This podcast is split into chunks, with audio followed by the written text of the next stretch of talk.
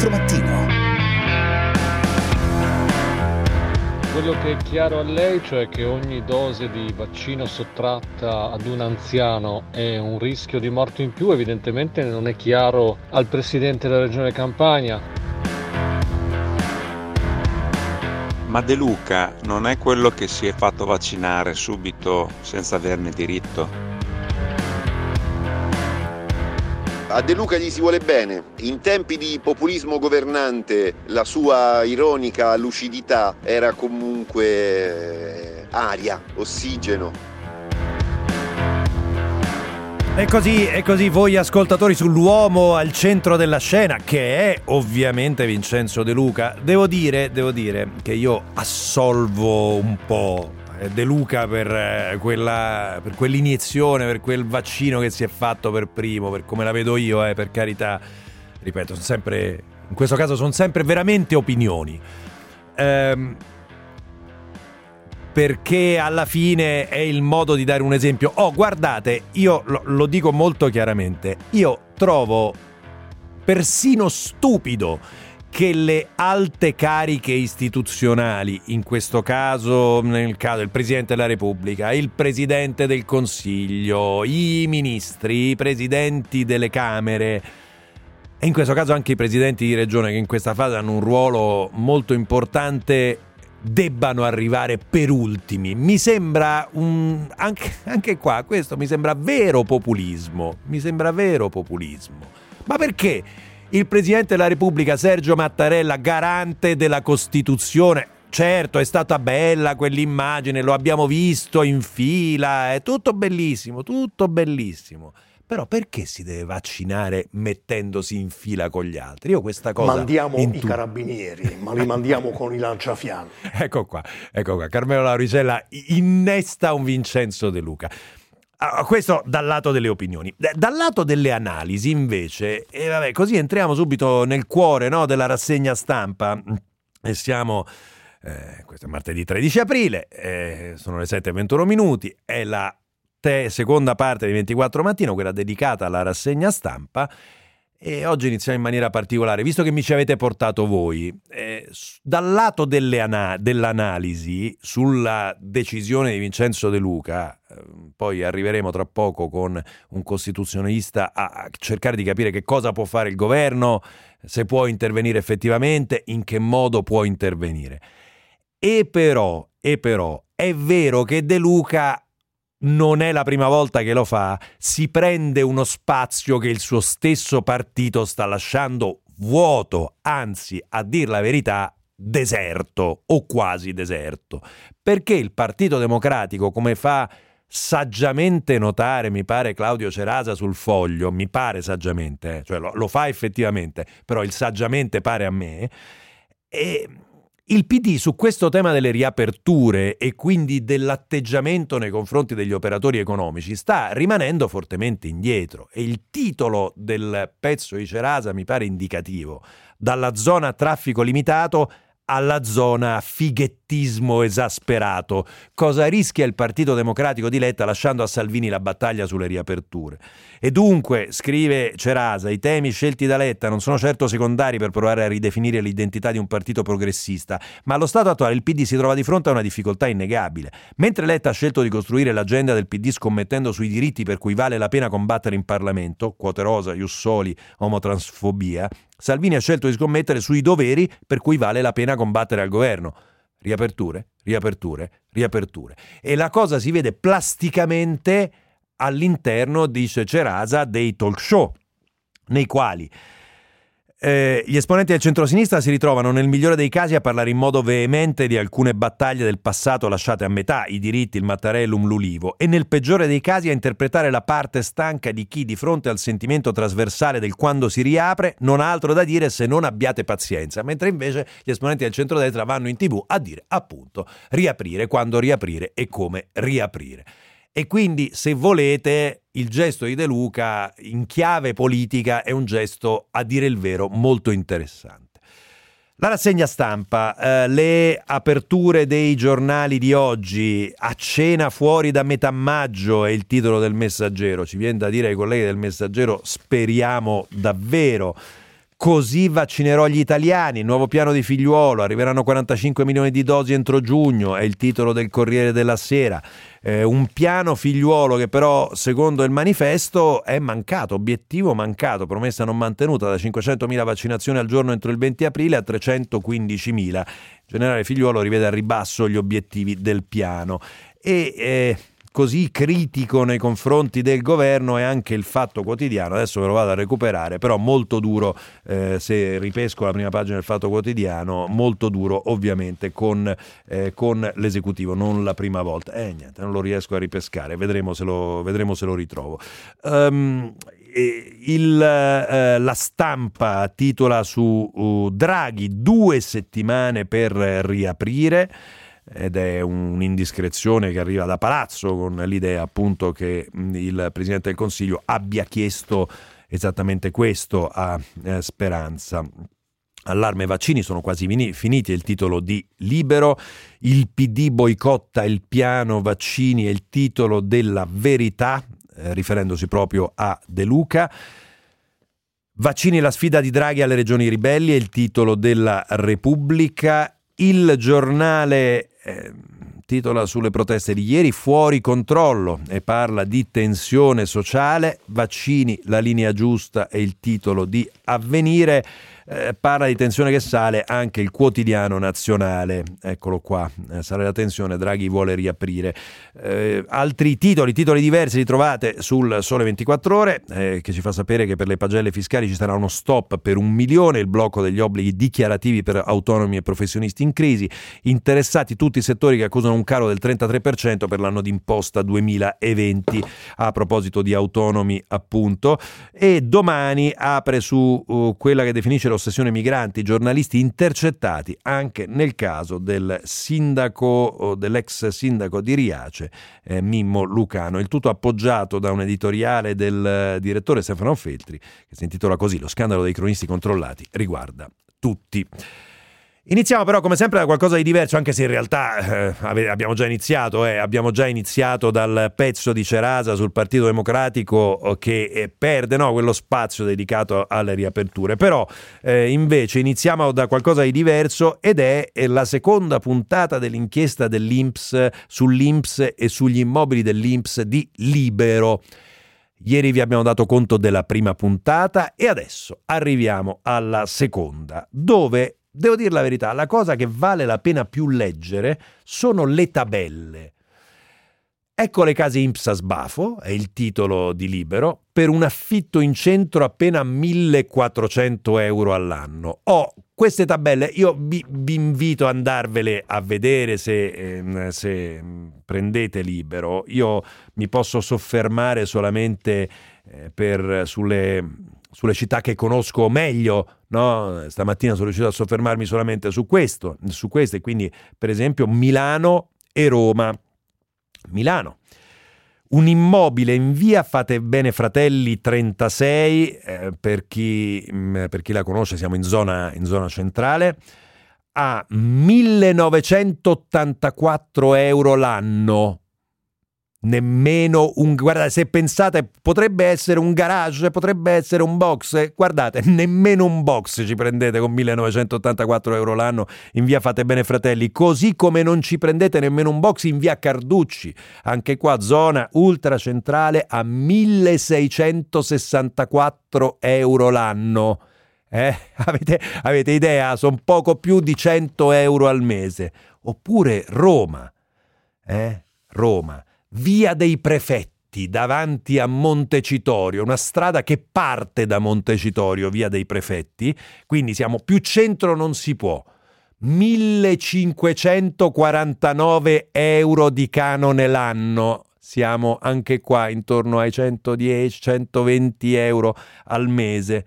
O Via dell'Arco dei Ginnasi, che magari a qualcuno non dirà nulla, però è proprio di fronte a Largo Argentina. Largo Argentina, per chi non lo conoscesse, è quella piazza eh, nei, nei pressi di Piazza, Vene- di Piazza Venezia, con tutte le rovine al centro, eh, dove c'è un teatro, ci sono negozi, librerie, eccetera. Siamo in pieno centro storico di Roma. Via dell'Arco dei Ginnasi tredici, una viuzza meravigliosa, tra l'altro seimila euro all'anno, quindi eh, siamo intorno ai cinquecento euro al mese. Suggeritissimo, eh? Suggeritissimo se vi volete imbestialire col patrimonio immobiliare dell'Inps sprecato, eh? lasciato, lasciato andare così. Quanto abbiamo parlato di catcalling la settimana scorsa? Nelle due settimane scorse? Infinitamente, da quando Aurora Ramazzotti ha detto che è insopportabile questa tendenza degli uomini, eh, di alcuni uomini ovviamente, a fischiare, fare apprezzamenti per strada, e che corrisponde a tutti gli effetti a una molestia. Eh, vi, ehm, vi abbiamo risparmiato la voce di Damiano Erfaina che contesta questa, questa tesi, perché non ci sembrava eh, una contestazione solida, quantomeno per come per come è stata fatta. Eh, vi segnalo che dal punto di vista giudiziario racconta eh, Il Giorno, Eh, quindi la versione lombarda del quotidiano nazionale, che è stata aperta un'inchiesta per catcalling. E, e quindi è un fronte giudiziario che si apre e che è interessante. Lo racconta Anna Giorgi. Se gli episodi di catcalling, cioè le molestie in strada, gli apprezzamenti poco gentili o addirittura volgari e offensivi, vengono da un militare addetto al servizio Strade Sicure nei confronti di una studentessa, l'affare si fa ancora più serio e grave. L'episodio succede a Milano e se ne sta occupando la Procura, Dipartimento Tutela Fasce Deboli, coordinato dall'aggiunto Letizia Mannella.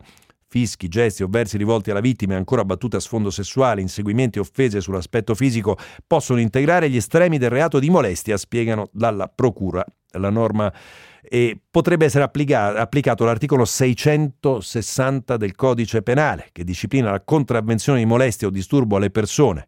La norma punisce chi, in un luogo pubblico aperto al pubblico, per petulanza o altro biasimevole motivo, reca a taluno disturbo o molestia. Vedremo come andrà questa inchiesta. Ci fermiamo, eh, ci ritroviamo tra un attimo. Tempo in diretta. Il contesto resta piuttosto instabile sul nostro paese, ancora interessato da diverse precipitazioni nel corso della giornata, anche se entro sera è atteso un discreto miglioramento. In mattinata i fenomeni saranno ancora piuttosto frequenti al nord-est, sulle regioni centrali tirreniche, e localmente potranno anche risultare a carattere temporalesco. Altrove andrà un po' meglio, soprattutto su Piemonte occidentale, Liguria di Ponente e Isole Maggiori, dove avremo anche un ampio soleggiamento. Successivamente le piogge andranno via via diminuendo, ma saranno ancora possibili su gran parte del centro e anche sull'Emilia-Romagna. Entro sera tendenza all'esaurimento delle piogge su quasi tutti i settori. Valori termici in lieve ma generale aumento. Con le previsioni per il momento è tutto. Per restare sempre aggiornati scaricate la nostra app ufficiale. Un saluto da ilmeteo punto it.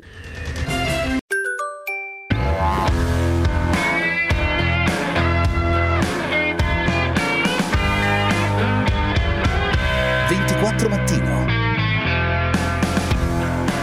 Quando si parlava di proteggere le fasce più anziane e più a rischio, lasciando a casa soprattutto quelle e far tirare l'economia, allora no, non si poteva, era, era eticamente sbagliato. Però adesso che ci sono i vaccini bisogna vaccinare prima loro, perché sennò gli ospedali si riempiono. Allora non ho capito, adesso vale il discorso che si riempiono gli ospedali con le persone anziane e prima non valeva? Bisogna aumentare la capacità di cura, oltre a vaccinare bisogna aumentare la capacità di cura, costruire reparti per curare le persone. Io non so se si tratta di costruire i reparti oppure ragionare anche, eh, perché questo anche si sta facendo non solo a livello politico ma anche a livello sanitario, su come si curano le persone dal Covid, o come si riducono i danni della malattia, perché anche su questo ovviamente si sta ragionando. Uh, al primo ascoltatore dico che mi sembra in tutta sincerità un discorso molto molto diverso quel ragionamento teniamo gli anziani a casa, eh, a parte che in casa ci siamo stati praticamente tutti in questo periodo con non grandissimi risultati, a dire il vero, dal punto di vista dei contagi, però ehm, e vacciniamo prima loro, mi sembra un, francamente, ma veramente proprio un discorso, un discorso molto diverso. Eh, due cose molto rapide vi voglio segnalare, c'è molto dibattito, vedo eh, un po' su tutti i giornali su mh, questa eh, foto pubblicata ieri, l'ultima campagna di Valentino, nella quale eh, un, un giovane artista americano, Michael Bailey Gates, eh, posa in un autoritratto praticamente nudo, eh, mentre regge una borsa con un piede e una mano. E dato che eh, è come si, come si diceva una volta, un po' efebico, no? Viene eh, è stata molto criticata questa foto, con attacchi non solo sui social ma anche sui quotidiani. Prendete il bas, vi basti solo il, il titolo di Valeria Braghieri sul Giornale: Valentino sveste la fluidità di genere, la moda diventa una tribuna politica.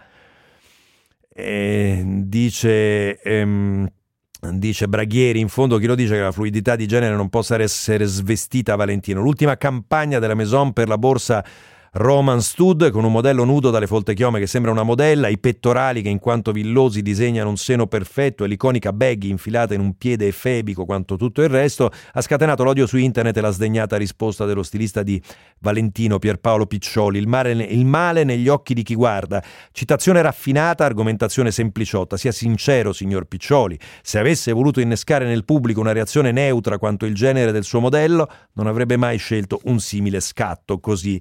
Eh, Braghieri sul Giornale. Diversa l'opposizione per esempio di Assia Neumann su eh, La Stampa, eh, a pagina ventitré. Un'altra tranquilla giornata di paura su Instagram inizia così, con una borsetta. La Maison Valentino posta questo autoritratto di Michael Bailey Gates eh, che regge una borsetta da duemilatrecento euro con un piede e una mano. Uh, scrive Assia Neumann, uh, che cosa ci offende davvero? Io mh, non lo so, passiamo la vita a giudicare il corpo del collega o della cassiera del supermercato, e sì, è anche vero che in genere ci si fa, si fa più attenzione al fatto che il bersaglio del giudizio siano le donne, mentre oggi l'oggetto del nostro scontento è un modello, e Dio solo sa come ci siamo arrivati a vomitare insulti sul corpo di un modello, scrive Assia Neumann. L'altro fronte, l'altro, un altro tema di dibattito che trovate molto è, è però che riguarda, per così dire, questo riguarda una discussione, no, su, su, su quanto la moda mh, stia, secondo alcuni, promuovendo la fluidità di genere, e l'altro invece riguarda tutti i ragazzi e come si stanno comportando i professori in, con questa didattica a distanza. Mm? Al di là del come insegnino, c'è il caso della ragazza bendata durante l'interrogazione che ha fatto il giro della rete. Ieri siamo a Verona, è un'immagine, mi viene da dire, quasi da quasi da terrorismo, no? Sembra una persona che sta che, che sta per subire un'esecuzione. Dice: mi sono sentita a disagio, umiliata, sono stata trattata come se avessi imbrogliato. Perché? Dice, la studentessa stava andando, ha detto il professore, stava andando troppo bene, sospettosamente bene, si copra gli occhi. A giorni di, disca- di distanza si scopre che la ragazza a quindici anni non è stata l'unica a subire quel trattamento. Ovviamente adesso stanno indagando tutti gli organi competenti, però in realtà è un fenomeno più vasto. Racconta Laura Berlinghieri, eh, a pagina nove della Stampa, ehm, questi, una serie di casi eh, mh, che vengono raccontati anche solamente dalla, mh, dall'Associazione degli Studenti Medi Veronesi. Mi hanno chiesto di girarmi, dando le spalle alla fotocamera ed esporre l'argomento in modo da non poter aver nulla sotto gli occhi. Ci chiedevano di avvicinarci al computer fin quasi a toccare la webcam per essere sicuri che non guardassimo gli appunti o i bigliettini. E ancora, la più assurda, un professore della mia classe ha costretto dei miei compagni a sospettar, sospettati di copiare durante le interrogazioni, minacciandoli di un'insufficienza, a tenere le mani davanti e unite come in preghiera, cioè tutto, tutto il tempo e tutto durante la lezione con le mani unite in preghiera perché sospettati di eh, copiare. Non ha mai detto esplicitamente la sua intenzione, ma ripeteva solo di pregare insieme a lui, così faceva il professore. A ottobre aveva fatto scalpore il caso della docente di latino e greco di Scafati nel Salernitano, che chiedeva ai ragazzi delle sue classi di sostenere le interrogazioni con una benda sugli occhi. Una ragazza di un liceo romano era stata valutata con un tre perché aveva rifiutato di chiudere gli occhi durante l'interrogazione a distanza. Eh, ci sono una serie di casi di questo genere. Eh, non, non, un po', no. Non è il modo, mi pare, non è il modo, mi pare. Le regioni, la questione delle regioni, anche qua molto rapidamente perché poi voglio portare su una persona che ci può um, aiutare a capire che cosa effettivamente può fare il governo eh, su se le regioni deviano dal piano vaccinale. Ci fa sapere il Sole ventiquattro Ore a pagina otto con Marcio Bartoloni e Sara Monaci che il Lazio vaccina agli over sessanta e la Lombardia è ferma agli over settanta. E c'è uno schema ottimo per capire come stanno andando le cose regione per regione. In cima alla classifica, come prima dose, troviamo il Veneto, che ha vaccinato con la prima dose l'ottantasei per cento degli over ottanta, a seguire la Lombardia con l'ottantacinque per cento, la Basilicata con l'ottantatré, l'Emilia Romagna con l'ottantuno, le Marche con il settantanove virgola nove, praticamente l'ottanta per cento. Prima dose, eh, parlo di prima dose che già, come ci hanno raccontato virologi e, e infettivologi, già dà una prima protezione importante, cioè riesce in gran parte, in gran parte dei casi ad evitare l'ospedalizzazione. E i settanta settantanove come siamo messi con i settanta settantanove anni? Um, la prima dose l'ha ricevuta il quarantatré per cento delle persone nella provincia autonoma di Bolzano, il quarantuno per cento in Veneto, il trentadue per cento nel Lazio, il trenta per cento in Campania, che però è indietro sulla prima dose agli over ottanta, e la Lombardia è praticamente in coda, è quart'ultima con il sei per cento. L'ultima, se lo volete sapere, la Basilicata con il tre per cento. Questi i dati che ci consegna il Sole ventiquattro Ore, il quale, sempre con Marcio Bartoloni, dedica una pagina ehm, in, eh, nello spazio Salute ventiquattro, a pagina ventitré, sulle cure tagliate e il rischio di un'onda lunga. Eh, Agena, sessanta anni di Pisa, calcolano le prestazioni saltate per l'emergenza: meno cinquanta per cento i ricoveri ordinari, meno ventiquattro per cento quelli urgenti, ancora non spesi dalle regioni i cinquecento milioni stanziati dal decreto agosto per recuperare le liste d'attesa. Ora serve, eh, scrive, eh, scrive Bartoloni, un nuovo piano. E poi c'è un ottimo, mi sembra questa volta, Michele Serra sul tema delle regioni, anche piuttosto divertente, però ce lo riserviamo per dopo il traffico.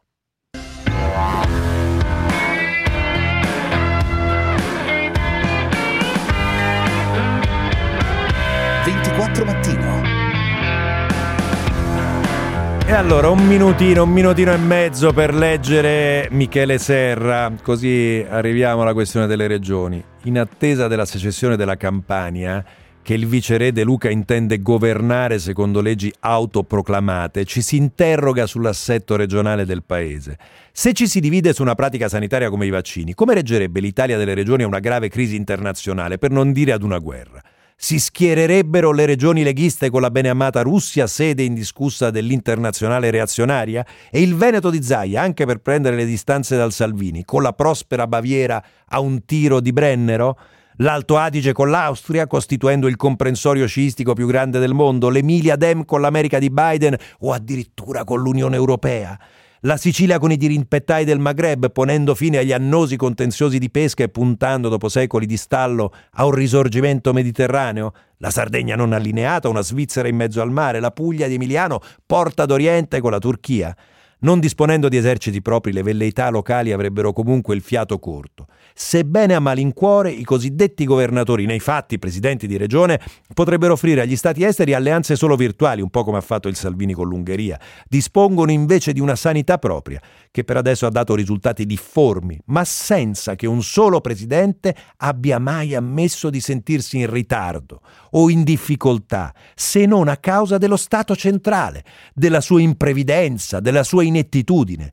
L'Italia, oltre ad essere un'espressione geografica, è anche un eccellente capro espiatorio. Ottimo, ottimo Michele Serra oggi, mi pare. Buongiorno, Francesco Clementi torna da noi. Eccoci qua. Eccoci, buongiorno, buongiorno. Insegna diritto pubblico comparato all'Università di Perugia. È autore, tra l'altro, autore e curatore del commentario alla, Costitu- alla Costituzione italiana del Mulino, e quindi chi meglio di lei, professor Clementi, ci può aiutare a capire cosa può fare il governo nel momento nel quale Vincenzo De Luca decidesse di non dare più la priorità alla popolazione più anziana, alle persone tra i settanta e i settantanove anni.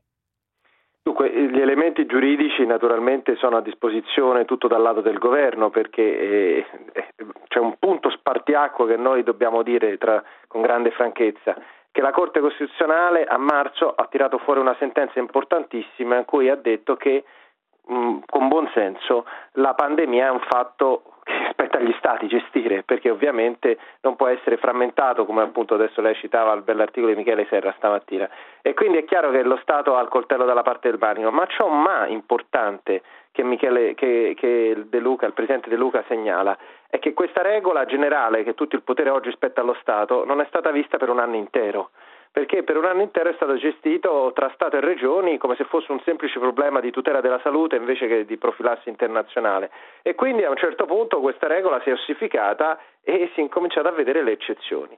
Allora, che cosa può fare lo Stato? Lo Stato deve far rispettare la regola, e cioè la regola è che il piano vaccinale è nazionale, come ha detto molto chiaramente il generale Figliuolo, però c'è un punto, quello politico, che segnala il presidente De Luca, e cioè che le categorie produttive non possono continuare ad aspettare i ritardi dei vaccini da un lato, e dall'altro la sovrapposizione di due interpretazioni diverse che in questo anno sono intervenute. Un'interpretazione iniziale in cui si diceva la pandemia ce la smartiamo appunto rimpallandoci la responsabilità tra Stato e Regioni, poi è arrivata la Corte Costituzionale e ha detto scusate signori, avete mal capito, la pandemia giustamente è un fenomeno globale, spetta agli Stati, spetta ai governi, però in mezzo nel frattempo abbiamo costruito tante piccole repubbliche che faticano a riallinearsi, sì. E nel mentre si riallineano c'è da attendere evidentemente il futuro che passa, è un futuro che non ci dà ancora i vaccini che tutti spereremmo, innanzitutto questo governo, il governo Draghi, nel numero di cui avremo bisogno, e naturalmente nel tempo che passa, il sole che arriva e il turismo, come nella bella Campania e un'altra realtà, che chiede di essere preso giustamente in considerazione. Certamente, quindi De Luca cerca di dare una risposta politica all'interno e, come diciamo in apertura di rassegna stampa, anche all'esterno, per forse anche per evitare che sia il centrodestra a intestarsi il, da solo la battaglia delle riaperture, con il centrosinistra un po' sparito su questo fronte, e dall'altra parte è la questione politica che ha impedito fino adesso forse al governo di prendere, allo Stato centrale di prendere le redini della questione, Clementi. Sì, assolutamente sì. E qui c'è chiaramente una situazione tra già e non ancora. Eh, però è chiaro che eh, l'impazienza che segnala il presidente De Luca è un'impazienza reale, perché è un bisogno vero delle categorie produttive, insomma di chi ha chiuso c'è, ed è vero, e naturalmente è un'impazienza politica, figlia del fatto che si è gestito troppo in maniera forse distratta eh, una questione che invece meritava una gestione un po' più dura, un po' più forte. Ora è il tempo della politica, la politica ci deve dare una data delle ripartenze, sì. Figlia naturalmente nel dialogo con le case produttrici dei vaccini e con l'Unione Europea, che forse ha gestito, come ha detto il presidente Draghi, in maniera troppo superficiale i contratti, e al tempo stesso ci deve dare anche il senso di una prospettiva di futuro. Noi siamo nella settimana sì, chiave, sì. Questa è la settimana... No, non lo dica, non lo dica professor Clementi, non lo dica professor Clementi, no, che poi le settimane, chiave, le settimane chiave io diventano... Ascolto, ascolto Radio ventiquattro e so bene che cosa vuol dire quella frase, però proprio perché vorrei esorcizzare il, quel rischio lì, dico anche che questa settimana è la settimana in cui si sovrappongono due storie, la storia di un passato non edificante, diciamoci la verità, sì. E la prospettiva di un futuro che sembra iniziare a crescere, perché crescono le vaccinazioni, sì. eh. però a un certo punto, prima di arrivare a vaccinare i, i dodicenni, nel frattempo il paese ha, ha tirato le cuoia, quindi è chiaro che anche il governo, io penso con appunto la politica, il ministro per gli affari regionali, il presidente del Consiglio, avranno una giusta interlocuzione, oggi col presidente sì. De Luca, eh. ieri con il presidente Zaia e domani con altri presidenti. Sì, eh, professor Clementi, in chiusura, dal punto di vista proprio uh, pratico, eh, il governo può intervenire con, come vogliamo chiamarli, poteri sostitutivi su un'eventuale decisione di questo genere della Regione Campania? Sì, il governo, il governo può entrare dritto, senza discussioni, finanche minacciando di non dare, eh, mettere a disposizione i vaccini, che naturalmente appartengono alla somministrazione nazionale, come è noto a tutti, perché il piano vaccinale è nazionale, ma naturalmente è uno scenario Armageddon che non esiste.